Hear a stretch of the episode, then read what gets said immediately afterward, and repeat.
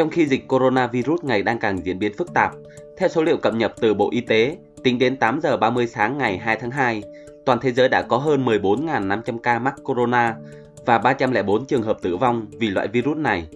Cũng trong chiều qua, Bộ Nông nghiệp Nông thôn Trung Quốc tiếp tục thông báo cúm H5N1 bùng phát trên địa bàn tỉnh Hồ Nam giữa lúc dịch viêm phổi do coronavirus ngày đang còn hoành hành.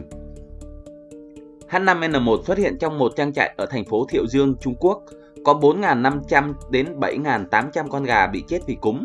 Chính quyền địa phương đã tiêu hủy hơn 17.800 gia cầm sau khi dịch bùng phát. May mắn, chưa ghi nhận trường hợp người bị nhiễm. Chủng virus H5N1 được phát hiện lần đầu năm 1996, gây bệnh hô hấp nghiêm trọng ở gia cầm và có thể lây nhiễm cho người. Theo Tổ chức Y tế Thế giới WHO, xác định H5N1 khó lây từ người sang người nhưng gây tử vong cao. Từ năm 2003 đến năm 2019, WHO ghi nhận tổng cộng 861 ca bệnh, trong đó 455 người đã chết, tỷ lệ tử vong cao hơn 50%, vượt xa tỷ lệ 10% của hội chứng hô hấp cấp SARS và 2% của chủng coronavirus mới hiện tại.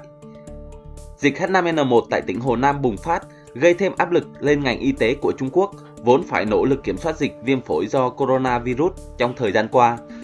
Số ca nhiễm lẫn ca tử vong vì chủng virus mới này không ngừng tăng mạnh, trong khi chưa có vaccine phòng ngừa hay thuốc đặc trị.